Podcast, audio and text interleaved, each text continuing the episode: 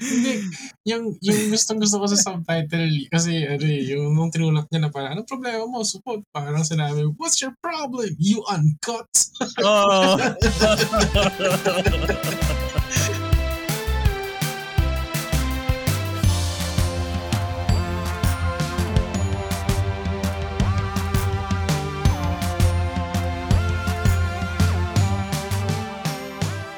Okay, start na natin podcast. I think magandang ah, magandang section yun sa podcast pag pinag-usapan natin yung kasuputan.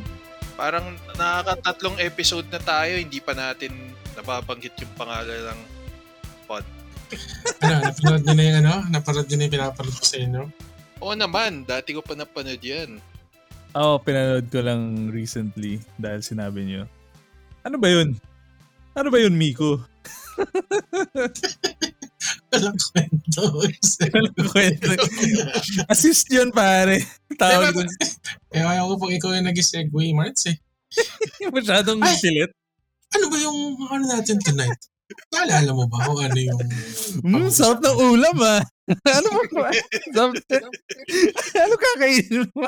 Parang ang dumi dito sa ano, lugar ko, kailangan natin ng cleaners. Cleaner. Ayun guys, third episode na natin. And as discussed sa last nating episode, may pag-uusapan tayong pelikula today. And yung pelikulang yon ay Cleaners. Cleaners ni Glenn Barrett. Um, nirelease siya noong 2019. Pero the reason na pag-uusapan natin siya ngayon is because na-re-release siya ah, ngayong time ng pandemic online. Maraming hindi nakapanood ng pelikula when it came out. Pero yung pelikulang ito ay very well received. The critics loved it. The general film critic world loved it. Cinephiles loved it. Yung si sino lang yung nakapanood sa kanya by chance or kahit na-recommend mo sa mga kaibigan na hindi na madalas nanonood ng pelikula, more often than not, they they also loved it. No? Akala ko sasabihin mo, but more importantly, us three loved it. Oh, but more importantly, all three of us loved it. Local siya, di ba, Miko? Local siya, oo. It's available sa Upstream, sa Upstream PH, KTX, tsaka ano isa pa, Spamflix. So that's Cleaners by Glenn Barrett. Actually, si Um, Glenn Barrett, ka-org ko yan nung college. Tapos Talaga? yung brother niya, uh, blockmate ko. Si Rod So- Barrett. Anong organ? Um, Loyola Mountaineers. Mountaineer pala si Glenn. Aha. So umakit na kayo ng bundok together, ganun. Yes. Many times. Tapos Tahimik lang ng- siya. Tahimik lang siya. Pero sa pagkaalala ko, funny guy yun eh. Wow, tahimik pero funny guy. Ano ginagawa niya? Para Parang tahimik siya, pero pag magsalita, nakakatawa. So, Ah, akala ko dinadaan ka lang sa tingin. ay hindi. Pero is- ano nga, isang tingin ni Glenn Barrett na eh, napapangiti ka na gano'n, tatawa ka na gano'n.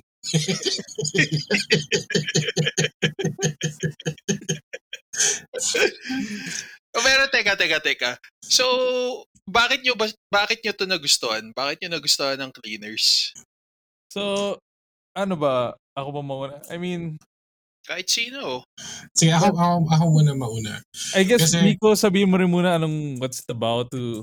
Oo nga, tama, tama. Just a brief, brief background. Ah, sige, yung, yung, yung cleaners, set siya sa Tugagaraw, ano? I think, hindi, ko- hindi ko maalala eh kung anong kung anong year siya dapat eh. Pero I think 2000, Parang 2008 ata eh, parang alala ko. Ayun, in 2008 na isang ano, isang ah set siya into Tugigaraw 2008 tapos para siyang antolo- anthology film Hmm. meaning para may episodes within that film about high school students. Para siyang Ah. collection ng mga short stories na nasa isang setting. Yes, correct, correct. Tapos yung iba-ibang characters go through ayun ko, siguro parang coming of age, iba-ibang kwentong coming of age per per character. Tapos ano pa ba? Well, ayun, parang parang yun yung general gist nung Yeah. nung movie eh. Um basically bawat story nagzo-zoom in sa isang character at sa kung ano mang kung ano mang issue yung umaapekto sa kanya. Tapos comedy siya eh. So maraming comedic situation sa bawat short story. Uh, very, very, parang very light. Hindi ako, baka nga maling word yung light. Ano. Pero easy watch, kumbaga. Mm. Uh, would you say Mm. easy watch siya? Well, Unang-una, maikli runtime niya, di ba? Medyo maikli run, runtime niya, no? Below Hmm. 1 hour 30. Ayun, pero yun pala, yung hindi, isa natin hindi nabanggit, no? Yung parang, yung what people know about cleaners. I mean, the way it was marketed din. Ay, oo. Yung, yung ga- paggamit nila ng photocopying, meaning, ang ginawa nila, they shot the film digitally. Tapos, um, bawat frame nung, nung na-shoot nila, pinrint, parang pinrint out nila. Hindi ko alam kung paano eh. Parang, pero uh, the idea is, pinrint out nila, tapos finotocopy nila yung bawat frame.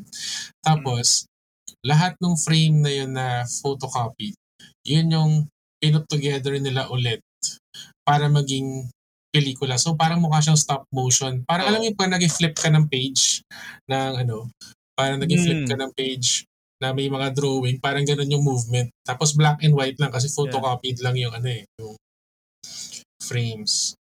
Actually, tapos ano ah, naka-highlight, di ba? May mga naka-highlight.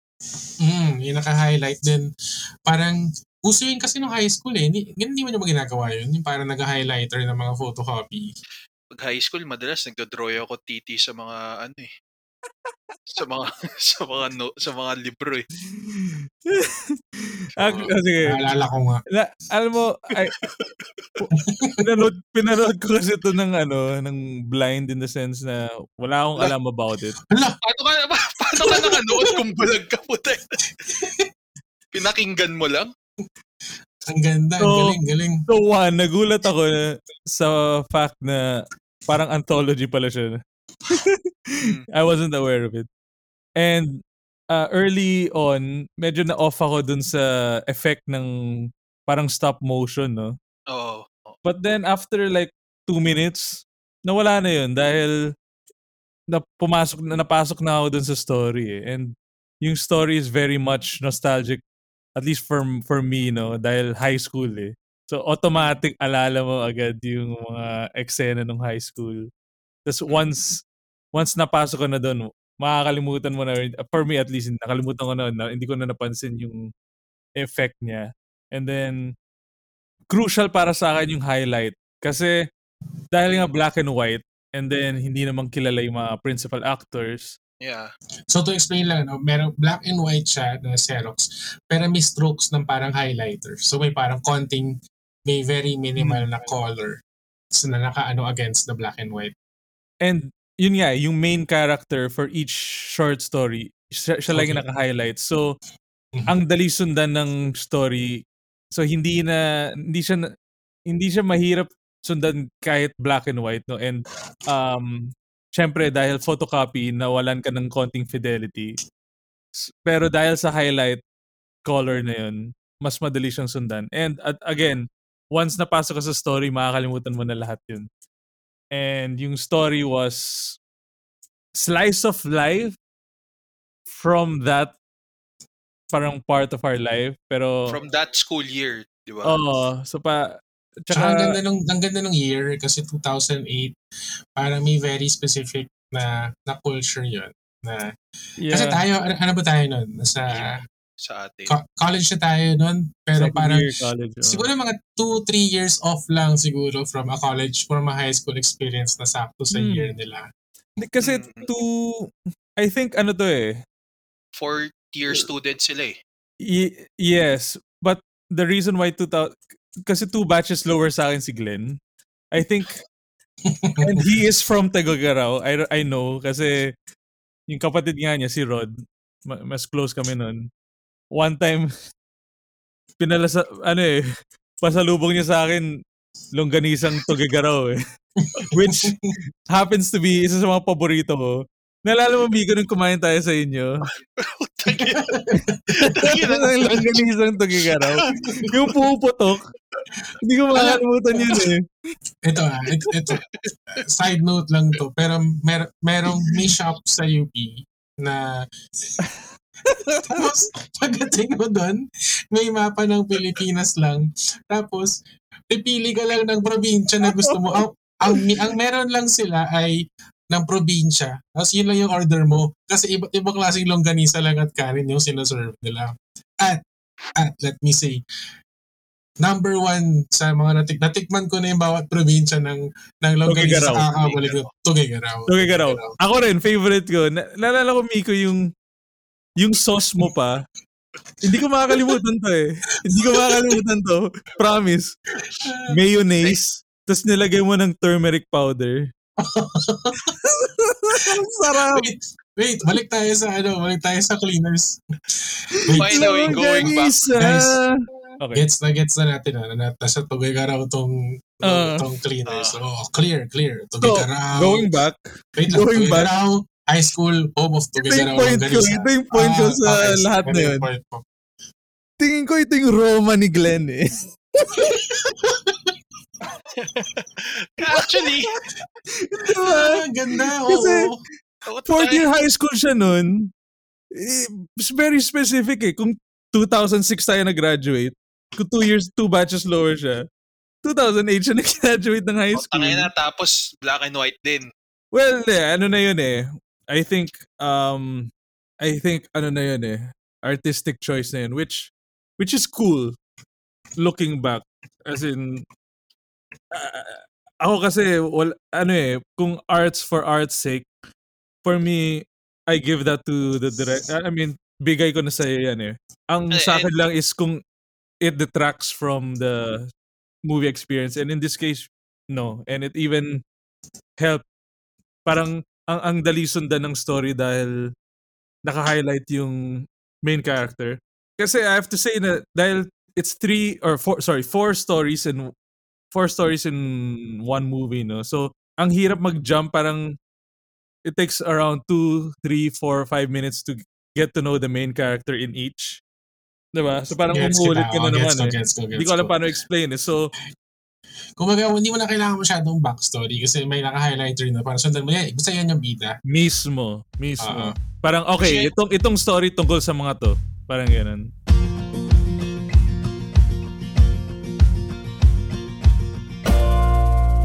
Rin ni Marts eh. Kasi, ewan ko, minsan kasi pag nanonood ka ng sine, may mga ibang movies na may gimmick and minsan hindi mo masabi kung gimmick for gimmick sake lang siya or does it really contribute to Mm. the contribute to the ano ba thesis of the movie.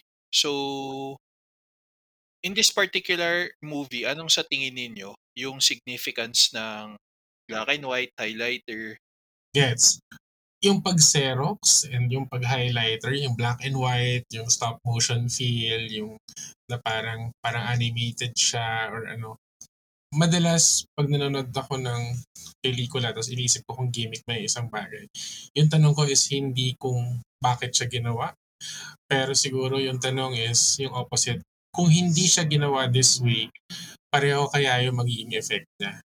So, Mm. tinanong ko yun sa sarili ko sa cleaners na pa- paano kung hindi siya pinotocopy? Paano kung shot siya the normal way? Paano kung, alam mo yun, ma- malinis tignan, HD, tapos ano, um, cinematic, ganun. Parang hindi siya magiging the same sa Mm. totoo lang. Parang wala yung nostalgic feeling, wala yung Yeah, yeah. wala yung parang wala yung distance na parang nag, na, nag-peak ka through na may feeling na parang memory or Mm. nag-peak ka through a different time. Yeah. Tapos wala wala yung parang makarelate ka hindi ko hindi ko ma-explain eh. Ako, ko, um, sana na-gets nyo yun.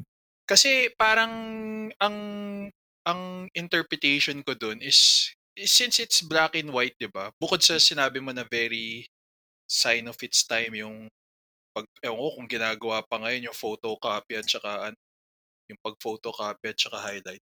Parang sa akin ang dating nga niya ng banggit mo eh, para siyang memory na high school eh and Mm. I suppose yung director was pulling from his own memories, eh, experiences dun sa ano. Uh, actually, sakto talaga yung sinabi ni March eh. Ito, ito, ito yung Roma ni, ni Direk Glenn.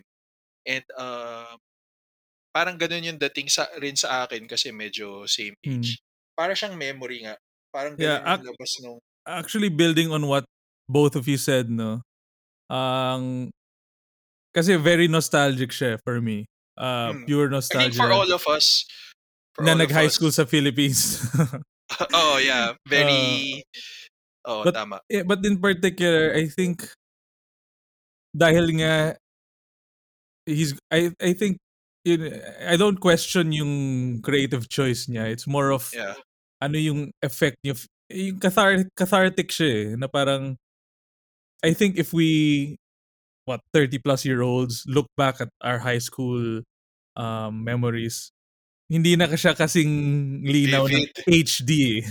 Oh, ba? Hindi na siya yung Hazy movement na siya niya, eh, medyo hazy na. Oh, and and I think building on yung photocopy, I read somewhere and that stuck with me na when you remember something in your Mhm. mind, you're actually remembering the last time you remembered it. Gets you. Mm, That's why the Mm. more you remember something, the more na you bring it up in conversation, the more na naalala mo siya. And the the less you remember something, parang your brain has to reach farther and farther back, no? So, parang yung photocopy, if a still in his shot sa movie is the thing happening then, looking back at that shot or at that memory is basically a photocopy And then, if you remember it later on, photocopy hanggang sa palabo na siya ng palabo, no? So, Ganda. So, para lahat ng memories talaga. natin, photocopy of a photocopy of a photocopy. oo. so, Saan mo na, saan mo napulot yan?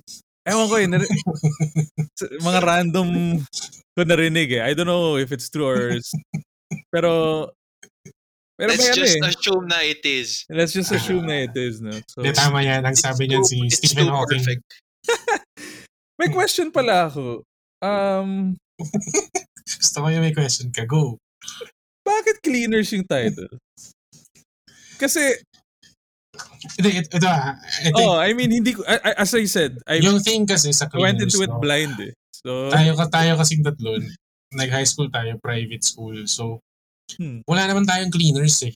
Well, meron naman, 'di ba? Meron like minsan parang meron taga erase ng block. 'Di ba parang i- Oo. Pero hindi siya the same Color. way na iba, iba yung culture ng cleaners I think sa ibang schools eh. Yung parang yung cleaners sa ibang schools, parang meron kang as in literal, yung talagang linis talaga ng classroom and ayos ng chairs.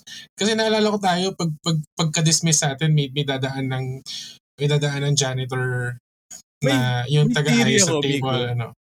Kasi base sa last, I mean, I mean, ito na naman tayo, spoiler alert. Pero sa last scene, it seems like form of punishment ang maglinis. Kasi lahat sila pinalinis. Parang lahat sila naka-detention. So, tama ba? So, kung cleaner ka, bad boy ka, tama ba yung theory ko? Uh, I don't think Posible. naman. I don't think Kasi so. lahat sila nag, wala naman silang ano, yung isa nga doon class president eh. or take turns lang talaga na parang nagkataon na at that day, lahat sila cleaners. Yung parang assigned as cleaners. Tama ba?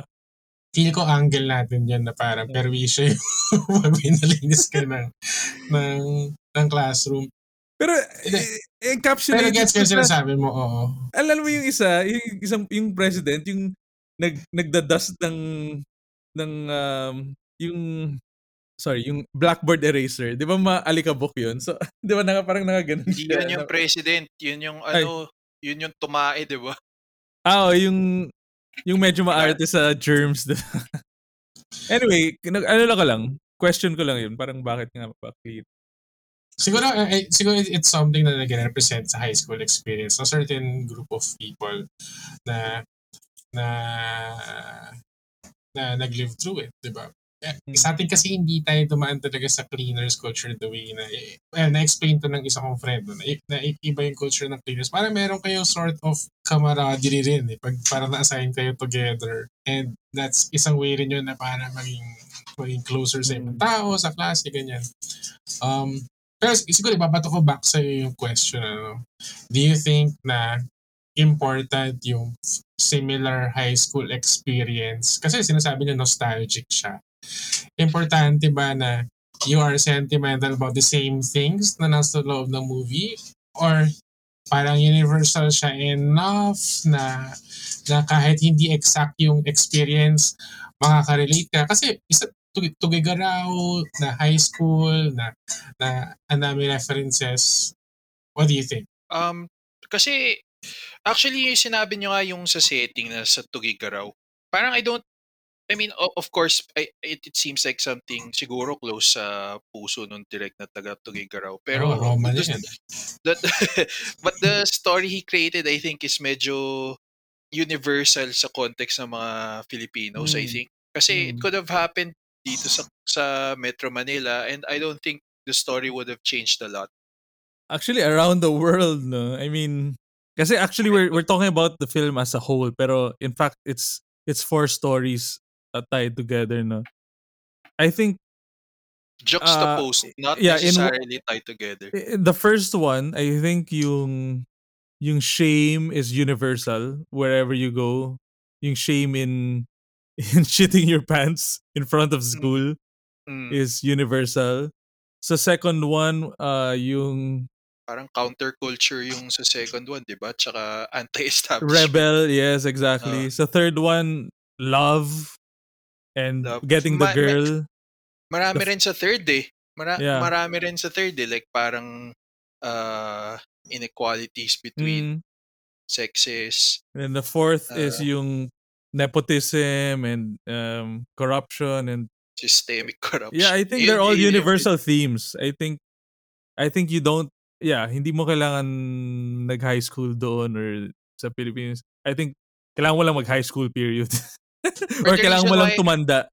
Gets, gets. The reason why I say Filipino is ma- maraming situations na very Filipino, I think.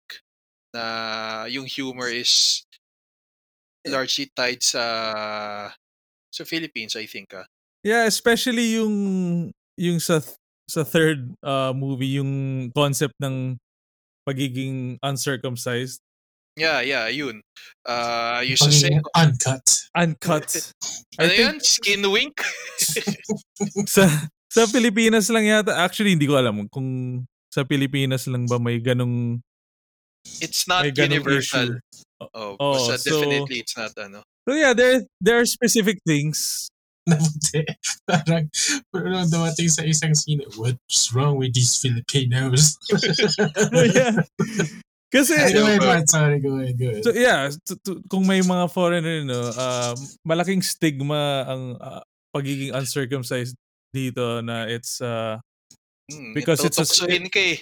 Mhm. because being circumcised is uh, in our culture is a sign or it's a rite of passage for being a, being a man. Diba? At saka dito parang 'di ba yung setting fourth year na siya. Isipin natin fourth year di pa siya tuli, 'di ba? Parang sobrang siguro no fourth year tayo wala nang ganun sa atin, 'di ba? So sobrang out of this world yung Yeah. concept na yun sa mga Pilipino. Pero elsewhere I think it's not as out of this world. Hindi talaga. I mean, if you really, alam nyo ba yung, do we really wanna go? Hindi ko cut na lang to. Hindi, But go lang, al- go al- lang. alam mo ba kung saan nanggaling yung ritual ng ng pag-circumcise? Saan? Saan ang galing? The Jewish uh, culture yun eh, di ba? Ang, ang Mm, mm. pag-circumcise. But the reason why they circumcise is because it's an old practice from when they were still in the desert or in that area of um East Asia, uh, uh, Asia or uh, West Asia or Middle East? Ba- basically, pag nasa des- desert ka or parang dusty area, ah, ma- malaki ang tendency kasi wala naman, hindi naman sila nakabrief noon at ano, 'di ba, parang nakalong lang. so nangyayari was Wait, Dust- ah, assump- assumption 'yan ah. Basta- mo may so dust gets inside the foreskin and it ma- nagkaka-disease sila na parang kasi nagkaka-infection ganyan. So and madalas nangyayari sa kanila dahil nga nandun sila sa desert. So so ang solution nila doon is to take out the foreskin para walang mat- trap na dust doon. Wait so lang.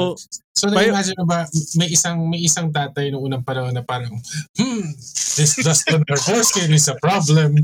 You know what, son? Yeah, and I guess you know with with things it evolved as a rite of passage ganyan. Nakakatawa but- lang na but- parang naisip nila yung sand stuck in the penis, yung unang unang solusyon nila was to cut to cut it rather than to cover it. Well, hindi. Kasi sun will, sun goes everywhere, I think. Hindi ba? Parang inevitable ba siya? Basta, I don't know Kasi- why yun yung solution nila, but yun yung solution nila. But if you ask any doctor now, hindi talaga siya kailangan. As Yung challenge ko sa'yo, medically, i- i- i-relate to back to cleaners. Ah. Wait, so, so- if you ask any doctor, hindi talaga siya kailangan. So, March, tuli ka na ba? Oo, oh, oo naman. Eh, hindi naman kailangan eh. Yeah, eh, eh, Ayaw mo matukso. nasa culture natin yun eh. Hindi, naalala ko hindi- si dun eh. actually. Si Mark, binubuli siya nung high school. Tapos sabi, nung, nung, nung hindi na talaga niya matiis. gumawa siya ng scissors. Naalala ko sa klase na gumawa siya ng scissors. Sabi niya, You calling me uncut? Skin wink. You, you see these scissors? You calling me a skin wig? Pero ano ah, spoiler spoilers aside, very uh, I think yun yung favorite scene ko. Yung bin, yung binato niya yung foreskin niya sa mukha ng bully. Ang sarap ng siguro ng feeling na yun. Parang tayo na mo.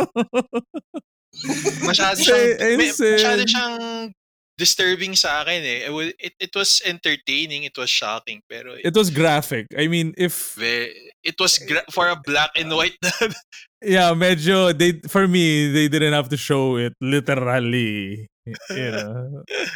But uh Hindi, pero Um, kasi nga parang kung yung cleaners parang based on your memory, hindi mo makakalimutan yun pag nakita mo yun. Eh. Yun nga eh. Pero as a viewer, yun- medyo pero pero thankfully sa, sa first sa first movie na ano na ako eh na na preempt na ako eh sa sa First- poop pa lang eh. They didn't have to show it streaking across the floor.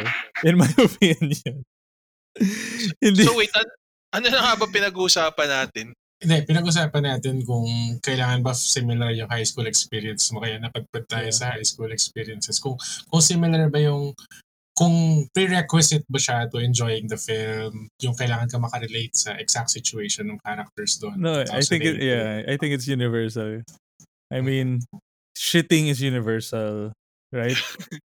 Loving or falling in love with a girl is universal.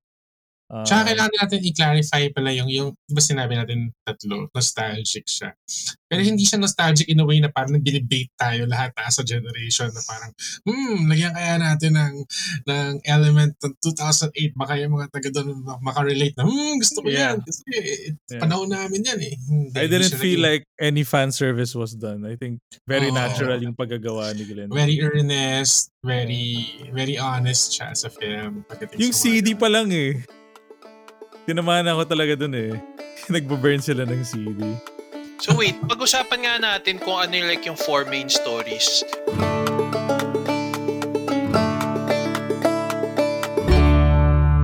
So the first story was about uh parang a student, parang meron silang dance contest, 'di ba? O da- dance number ba? Hindi, Ay, ano, yung may una? Hindi. Yung una. hindi, yung, yung hindi, una. yung una, hindi, tama. Pero yung, we have to Hindi, mention, yung may gulay, 'di ba? Yung una is, parang project nila is Mm. to magpatubo ng magpatubo ng plant ng Pero halaman. ang problema, the conflict comes in because yung babae eh germaphobe. Mm. So ayaw niya ng dirt and alam mo naman pag nagpa-plant ka, it's inevitable. Yeah, 'di ba may So- uod. Ah, Wait, are we gonna spoil the movie or we are we, are we assuming napanood na ng mga tao, na listener? Hindi, ako okay lang mag-deep dive kasi parang whole episode naman siya. And Hmm. Hmm. So I think parang It's not we're, a teaser eh. uh, Parang pa- parang we're talking about it. post-mortem. Oh, post-mortem. Banlaw, banlaw. Yung It's very, uh, yung ironic nga yung sinasabi mo. So, may dance number sila na tungkol sa halaman. very catchy, I have to say. So, hindi, Rep- wait, wait. Tu- Tuloy mo yung kwento para lang meron tayong short, short Yeah, so summary. Dahil nga germaphobe siya, hindi niya na-plant yung halaman ng maayos. So, winarningan siya ng teacher na, oy, kailangan mong Mabagsak ka. babagsak ka. And then eventually, uh, dumating na sa dance number and It is- seemed like she was distracted din eh from the project. hindi ko alam kung bakit siya biglang natae pero natae siya habang nagpa-perform. kumain, pag uwi niya from school, may kinain siyang panis na naka-display sa na, na nakalatag sa kanilang dining table. Yeah, but yung pag-move ng plot, it was just unfortunate na yun, nakakain Alam siya ng something. Shit happens. Hindi, um, ano siya eh, uh, I think the first, yung story na to, medyo may pagka-moral aspect siya kasi, so syempre napahiya siya, no? Na natay siya in front of everyone. And in her uh, in in her attempt to find recluse, pumunta siya sa plant niya at tinaihan niya yung plant niya at basically nabuhay yung plant niya dahil sa unfortunate event na yun. I don't think she was just talagang di lang niya mapigilan at hindi na niya kaya umabot sa banyo kaya dun na lang siya tumae sa halaman niya. Mhm. But again, happenstance unknowingly giving the plant the fertilizer that it needs no to to Parang siyang parable eh. Yeah, siyang para siyang parable. parable. I agree. And and in the end, Hindi ko alam ano lesson ng parable yun nga eh, and in the end, hindi na siya germaphobe, no? Dahil nakita niya yung Actually, the whole story is encapsulated by the song. If you listen to the song that they sing, it's her the whole entire story, 'di ba? Sa simula, ang magpitanim eh hassle dahil madumi, pero pag na tikman mo na yung fruits ng labor mo or yung kat, yung yung bunga, eh matutuwa ka na. At nung nakita niya na nabuhay nga yung plant niya dahil sa pagtae, eh natuwa siya, sumayaw-sayaw siya, kinanta niya yung kanta and at, at- I, I think the moral I'm gonna try this is uh, a, a Go stab. for it. I think when life gives you lemons, you make lemonade. so yung lemon na binigay sa kanya is napahiya siya sa harap ng buong school niya. Pero nagamit niya yung lemon na yun para mag, siya lang yung nag-A, di ba? Siya lang yung naka-perfect score dahil yung halaman lang niya yung sobrang buhay na buhay. So, Yun lang kasi may tae. mm, Pero alam mo, ano yan ah, i- parang, I think you're on to something. Uh, ewan ko, syempre hindi natin alam kung ano yung intent ni Glenn exactly Mm. for that story. Pero people tend to forget how they grew up. Kasi lahat may mga coming of age. How did you grow into the person you are now? Saan ka ba natuto ng mga life lessons? So lahat naman tao sabihin, childhood, ba? Ah, high school, the formative years. Pero hindi mo na maalala exactly kung ano yung moments na yun. Tapos, feel ng mga tao, it has to be big moments. It has to be parang as if yung wisdom, parang an angel descending upon you and giving you more wisdom sa high school. Hindi naman. It's, it's, parang yung pag-grow mo as a person in high school. Very specific small moments na, na doon mo pala napulot. Di mo na maalala, pero doon mo na pala napulot. Siguro in this case, sa girl na to, very specific yung moment na nung natae siya, di ba? doon oo, pala siya totoo. makakahanap ng, doon pala siya makaka-discover ng something about herself Oo. or sa dulo, something to be proud of or something na i-consider niya na okay, nalagpasan ko yon And yung parang small character development na yun, I think encapsulates din yung is a Totoo. perfect parang starter para sa pelikula na na para maalala ng audience how it was in in high Yeah. school, di ba? Oo.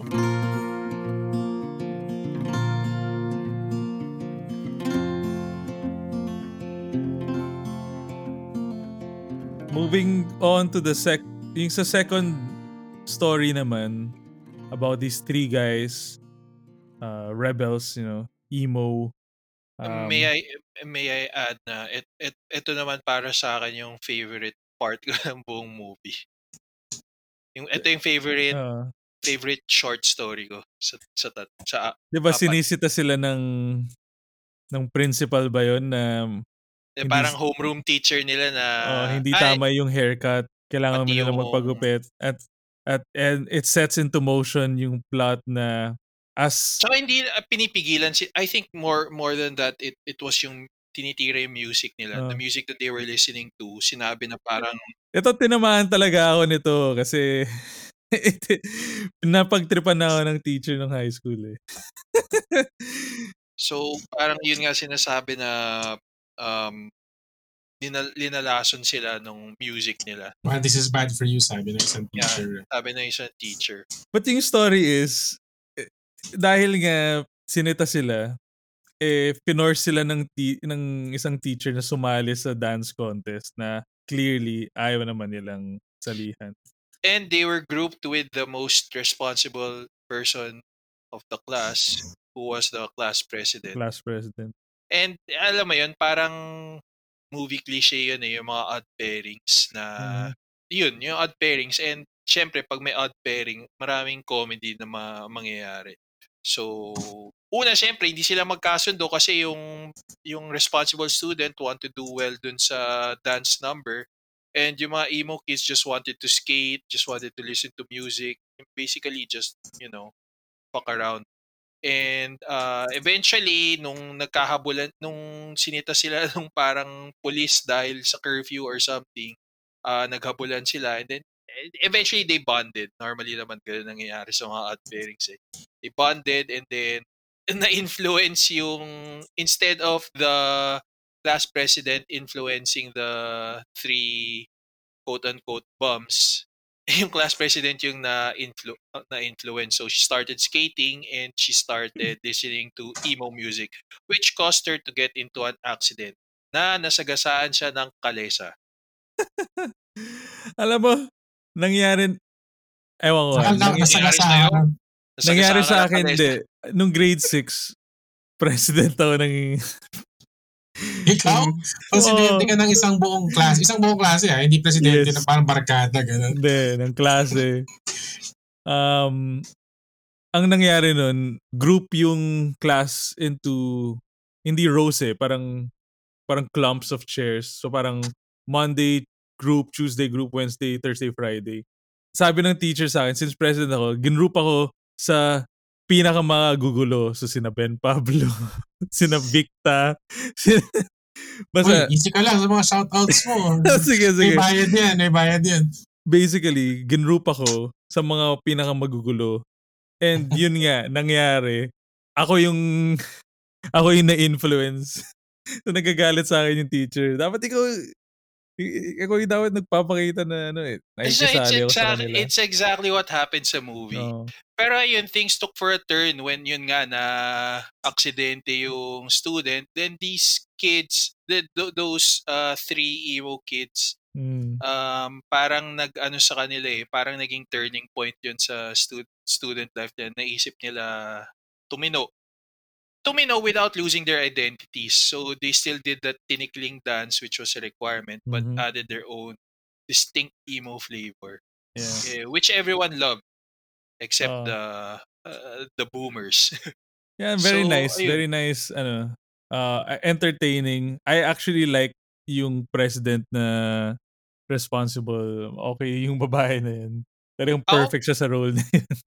Ay, yung three Evo kids, sobrang, sobrang laugh trip nila, yung mga histrionics nila, yung mga drama-drama nila. And it, malaking tulong din yung mga, yung parang cinemat- cinematography kung saan, eh, certain shots, certain angles help add to the humor. So, eh, mahirap i-explain sa sa pod, eh. But when, you watch it, you'll understand. Actually, I, I take all three guys as a whole. Like, if you ask me sino sa kanila yung sino, hindi ko masasabi sa inyo kasi parang isang group sila, isang character lang silang Oo, tatlo. correct. si E, si M, at si O.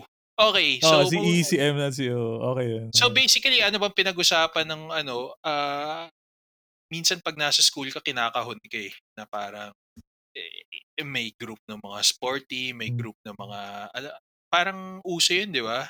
Sa mga schools, maraming cliques. Hmm. yeah, I, I think you hit the nail on the head when you said about someone's identity and um being accepting of others without losing your identity. Mm. So and it's personified well when they had to do a tinikling dance but they added their own flair to it. I think that was done beautifully and I think yun na yun. Grabe, Roma talaga. Yung, to add to that, yung gustong gusto ko doon is they, yung emo kids tsaka yung president, parang they found the unlikeliest of friends sa isa't isa. Yeah, yeah, yeah. And I think very high school yon na makahanap ng kaibigan na hindi mo parang hindi mo naman ma-imagine makakasundo mo Mm. pero dahil lang dahil lang kasama mo palagi parang ah, Totoo. okay pala to ah. Totoo. I mean, kasi pag matanda ka na, parang isang tingin sa isang tao, ay, ayaw na. Parang, "Ah, hindi ko makakasundo to. Pero sa high school, ibang experience talaga.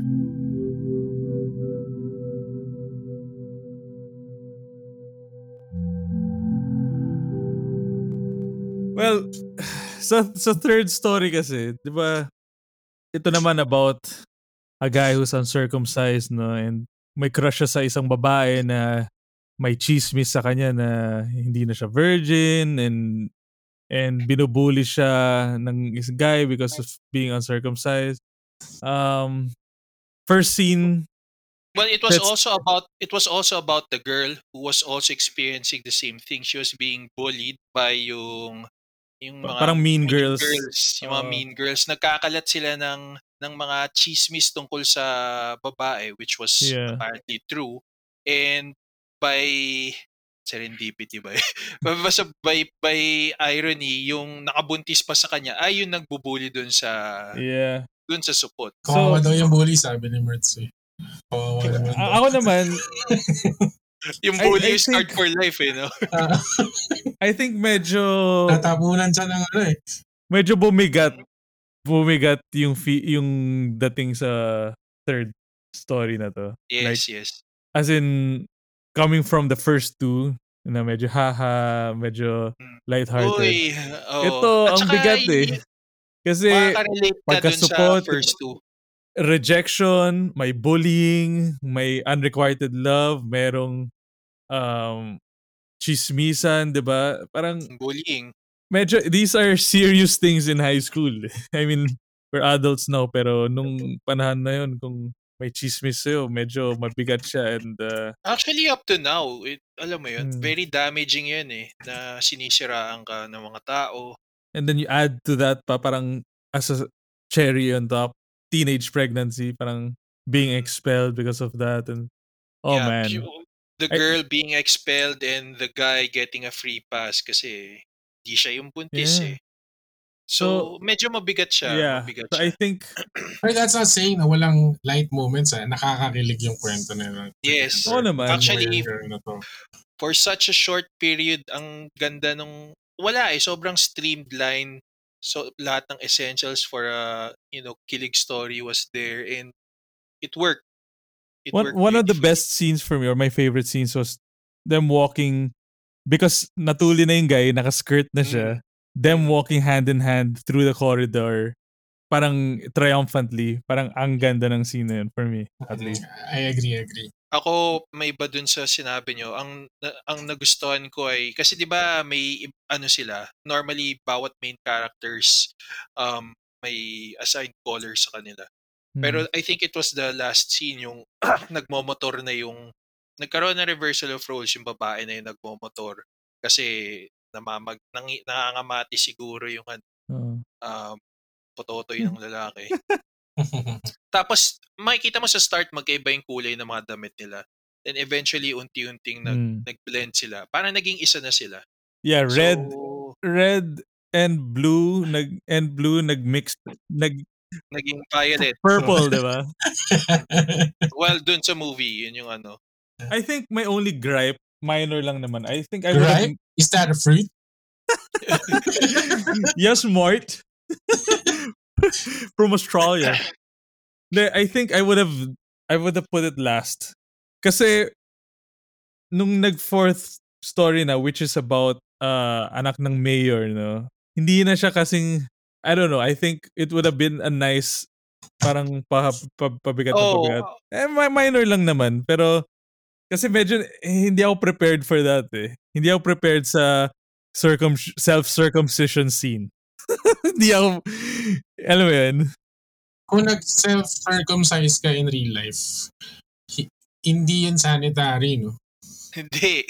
I'm pretty sure I'm pretty sure magkakaroon siya ng STD.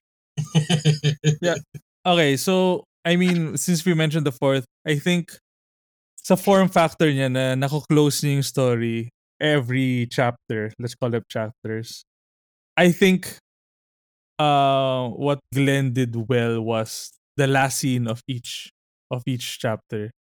Resolved siya, good feeling. Like sa first chapter, it's her dancing joyously. Sa second chapter, it's it's again everyone cheering triumphantly. Sa third Mm. chapter, it's them guy and girl, 'di ba, parang walking in, into the sunset. And then Mm.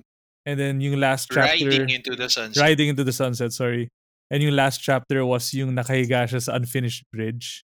Actually, it didn't Ang- seem like a, tri- a triumphant end eh, for that kid. No, but It was it was kind of No, I'm not saying, but I'm saying the way Glenn shot it was beautiful. Like, Hmm.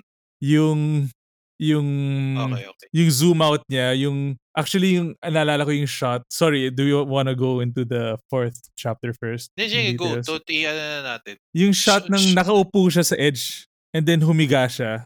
Parang, from exhaustion, or parang, "Ah." and then, nag-zoom out. Nandun pala siya sa edge ng bridge na ginagawa ng dad niya. I think that was very poetic given the story na that we just parang witnessed, no? So, what what was the fourth story about? Sige.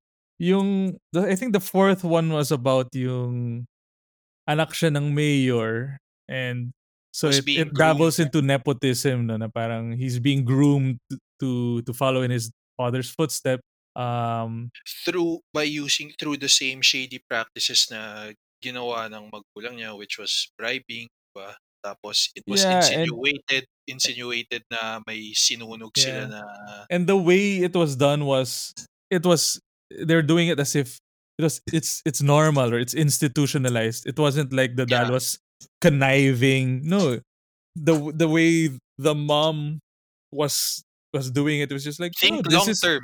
this is how it's done this is they were acting as if you know it's Ah. normal and nothing was naman out of ever place since. uh, Ah, Ano siya eh, parang pinapakita yung systemic corruption nagsisimula pa lang sa grassroots level.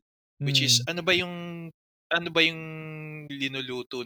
Not necessarily luto, pero, di ba, eh, ano pa lang yun eh, SK, SK chairman, SK representative lang. Basta sa Mm. SK pa lang, di, ano, parang, nagbabribe na sila. Dinilay na nila talaga yung, yung path para maging next mayor yung anak. And the Yeah. kid was just in fourth year high school. He was exposed na dun sa dirty side nung ng politics. And yun, all throughout, pinapakita yung struggle niya. Kasi I think most of us parang peak ng pagiging ideological natin. I'm not sure, ah. I'm just assuming na during high school, kung saan medyo kulang pa yung experience natin sa real world and mas madali kumapit sa ideologies kasi there's less at stake. Pero like when we grow up, parang pag tumanda ka na, parang isipin mo, parang ah, gagawin ko ba to para yumaman, para matulungan yung pamilya ko, ganito, ganyan. Parang mas black and white siguro noon eh, nung, nung mga bata tayo. Gawin mo lang yung tama, o gawin mo lang. eh, ano eh, mer- there's some in, childhood innocence rin siya and uh, and Mm, from theology, di ba, we're all con- conscious, uh, I mean, conscious beings na parang morally buo pa siya eh, untarnished, di ba? Kasi bata pa at hindi pa siya napapadaan sa sa real life which was captured well in the the scene na niyaya siyang mag mag-vandal ng kaibigan niya and he knew it was wrong and he didn't want to do it. So that shows right away na itong bata na to wants to do good. Yun yung But- alam niya. Oo. No, but his motivation was he didn't want to get caught kasi he was running for position and he didn't want to hurt his chances of winning. Yeah, but that's Pero if he was oo. but if he was a regular guy, a a regular you know, regular student na wala pa masyadong responsibilities, he might have said yes. Might have joined the guy. So medyo No, but he knew it was wrong. He was just parang he he knew the risks and he knew it he knew it was wrong. It's it's more it's more of ah, I don't want to do it because the benefits don't outweigh the risks in that situation. So meron pa ring moral compass no. It's being Yeah, yeah, he, he's aware that it's wrong and he, he can get caught. no? tas in contrast nung nahuli na siya, inuwi na siya ng tatay. Mm. Syempre, yung tatay niya yung ex-mayor. Parang sabi, dapat sinabi mo na, sinabi mo na agad na ako yung tatay mo para mas nakauwi ka maaga. Tapos tiyatanong ng bata, the kid was shocked na hindi ka ba galit nahuli ako ganito ganyan Mhm. um sabi ng dad hindi ganyan din ako nung bata ako ganyan tiyatawa na lang Yeah. parang pinapakita na ewan ko parang doon na siguro nag-start yung formation ng morals Mm. ng bata at kung he could take it two ways one is to follow the footsteps of his parents or not be a weak shit tulad nung sabi ng Mm. best friend niya and to do what's right Where all the Magdadagdag lang siguro main sa ano, characters. Ah, Oh, sige, sige, sige. So, dagdag lang sa fourth muna. yung sa yung sa Fort, I think napag-usapan din natin to, I mean, sa labas ng podcast, ano, napag-usapan natin na parang, did we feel na nag-fit siya talaga? ah Parang, yeah, yeah, yeah. Kung, kung maganda siyang progression ng pelikula or parang buma, bumababa yung, bumagal ba yung momentum or Yeah. ano. I think parang mixed yung opinion with regards to this. Hmm. anong tingin mo ikaw what do you feel about it yung sa akin, initially, I, I, I remember feeling na parang hindi siya as strong as the first three in terms of, alam mo yung feeling after, di ba? Parang after ng first, parang, uy, okay ito ah. And after ng pangalawa, parang, uy, Mm. ang saya, ang saya. So, pas, sa pagdating sa tatlo, parang, oh my God. Yung third, oh my God, yung naglalakad talaga sila sa school Oo. na nakapala. Grabe yun. Tapos pero yung, hindi same yung feeling sa sa fourth. Y- yun, yun yung yun yung ano ko yung yung I must admit hin- hindi ganun hindi hindi same yung feeling ng pagdating sa sa fourth na part ng pelikula. Pero I mean looking back nung, nung mas pag-isip-isipan ko na I think ang wala, wala rin other way siya hindi ko rin siya gugustuhin any other way kasi I think the way siya ginawa ni Glenn, ewan ko kung tama to, I mean, pero para sa first story, it's really personal lang. Meaning yung, yung charac- main character uh, discovering something about herself lang. Diba? Parang y- yung, yung, yung character development niya is within herself lang. And then yung, yung second story, parang zoom out ka ng a little more. And it's Mm. about uh, friendships naman. So interpersonal. You and someone else. Yung, yung Mm. emo kids and then yung yung ano yung Class class president. And then pagdating doon sa third uh, zoom out one, a little more. You, someone else, and yung people around you na parang, parang nakaka-affect sa relationship niya yung iisipin ng iba. So parang lumalaki yung mundo on how you grow up. Yeah. And then parang wala nang mas natural pang progression na pagdating sa pinakadulo, it's you and society. It's you and your parents na parang wala ka na iba pang Hmm. kinakagalawan na na na aspeto ng ng mundo na yun talaga yung parang huling step Hmm. And I think naging importante rin yun na as parang breaker na okay, hindi tayo tuloy-tuloy lang dito na fun ride. Importante to, let's establish this. And I think that made the ending so much more stronger dahil nandun yung Mm. section na yun. Yeah, alam mo Actually, if you put it that way, it makes absolute sense. Actually, I was actually ako I was I was going to disagree na parang it felt out of place yung fourth movie but you've convinced me to think otherwise. Hmm. Parang Kasi if you put medyo- it in that framework, oo nga, no? You're welcome, Glenn. Pe- Pero initially kasi medyo pero initially welcome, kasi medyo ano siya eh, parang you don't see how it fits. Kasi parang mas relatable yung first three stories, I Hmm. guess. And then yung fourth parang anak ng mayor eh, hindi naman sobrang liit na percentage lang siguro maka, makaka-relate sa sa doon. Pero maganda nga eh from micro to macro I guess. Yeah. Mm. I think what hurt, quote unquote, hurt it, I guess kasi yung sobrang bigat ng three eh. At sobrang dense niya compared sa other stories, yung third chapter. Naisip ko nga eh, I just read it in my notes. I think the the third story, pwede siyang i-recut into a standalone short. While yung others, medyo mahina. Pero pwede pa rin, a shorter short. Pero you know what I'm saying? Like, Yung one malabo. parang yung one malabo. yeah, pero yung third chapter, ang, ang dami niyang nuances na pwedeng yeah, yeah, yeah. pwede pang palalimin, 'di ba? Kasi Yeah, may yeah. pregnancy Oo. aspect, may yung yung nga mention mo yung Inequality. inequality and pwedeng It, i-unpack yun dun yung eh. pinaka yun yung pinaka maganda talaga. Hmm. Like parang yun yung pinaka complete sa ano kasi it had everything eh. Parang y- I, I think yun yung pinaka uh, heart-wrenching na episode parang ganun. So tingin mo pwede siyang maging short story? Yeah, definitely. Actually, kahit yung fourth pwede rin naman maging standalone. Yung one and two medyo shaky. But, Ayaw for, ko ba ng full-length feature dun sa second story? Ang ganda eh, lang. gusto ko, parang ano, The parang Emo Boys, di ba?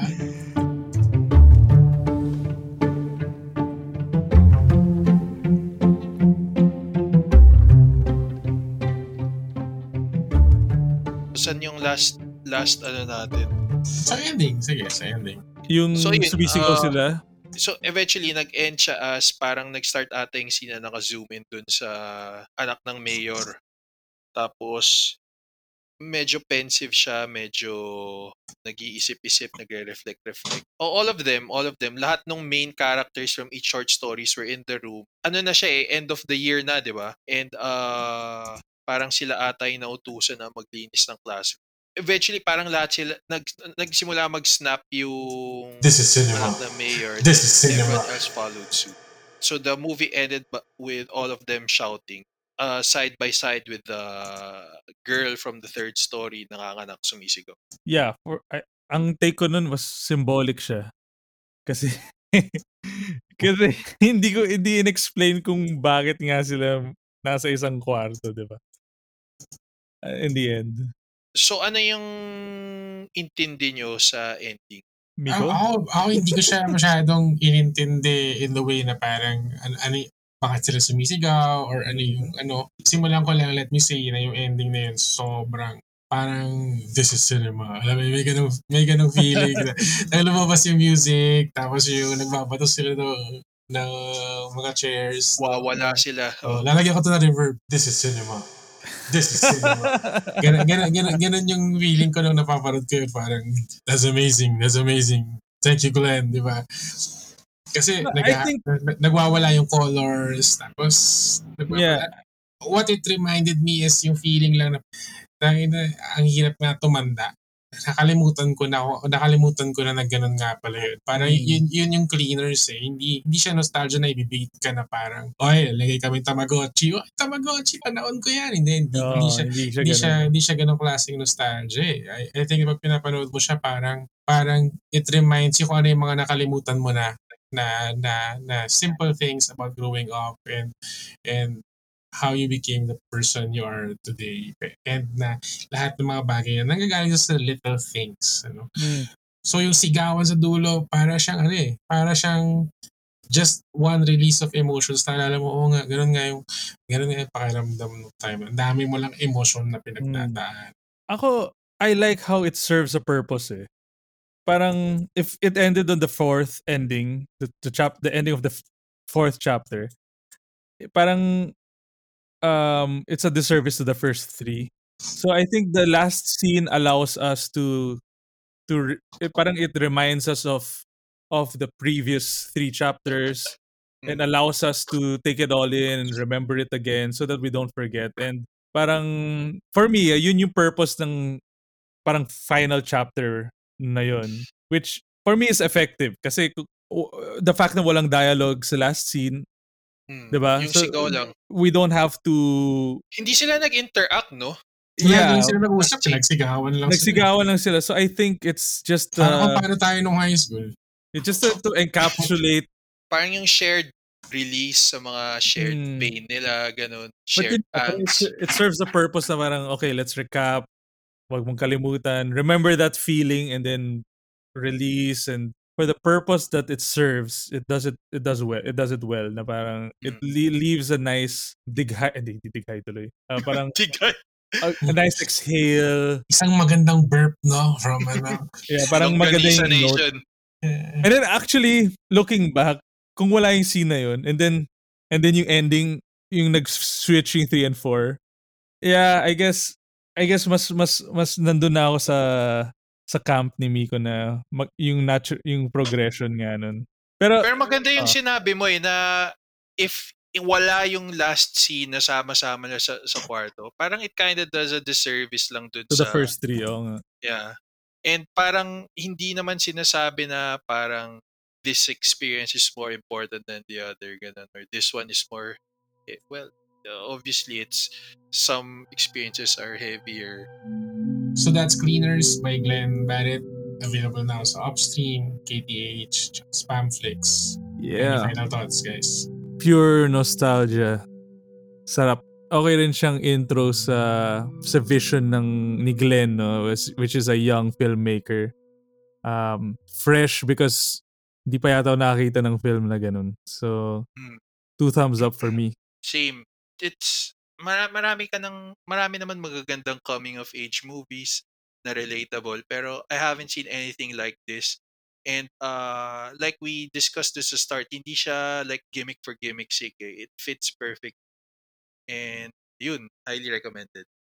Three Ayan. thumbs up. So we have a 2 out of 2 and a 3 out of 3. American Idol ah. Ako naman, I absolutely loved it. Uh, it's a 5 out of 5 or a 10 out of 10 or uh, 100 chickens over 100 chickens. Kung ano man yung mga rating system, no, I, I just absolutely love it. And um, I loved it more the second time around na napanood ko siya. And I think, ano, uh, it's a very special film na I would recommend to everyone anytime na available siya mapanood. So, Alam mo ba hanggang kailan siya stream? Available for stream. hindi ko Al- alam eh. pero Alam ko sa upstream hanggang 2022 di ba? September kasi one year siya. Ay! Ah, talaga? Okay. Yeah. I think shorter run sa iba eh, pero that's good kung sa Mm. upstreaman. Yeah. I've seen, I, I agree doon sa sabi ni Miko eh, na it's my second time to watch it and mas na-appreciate mo yung smaller details which makes the movie much funnier.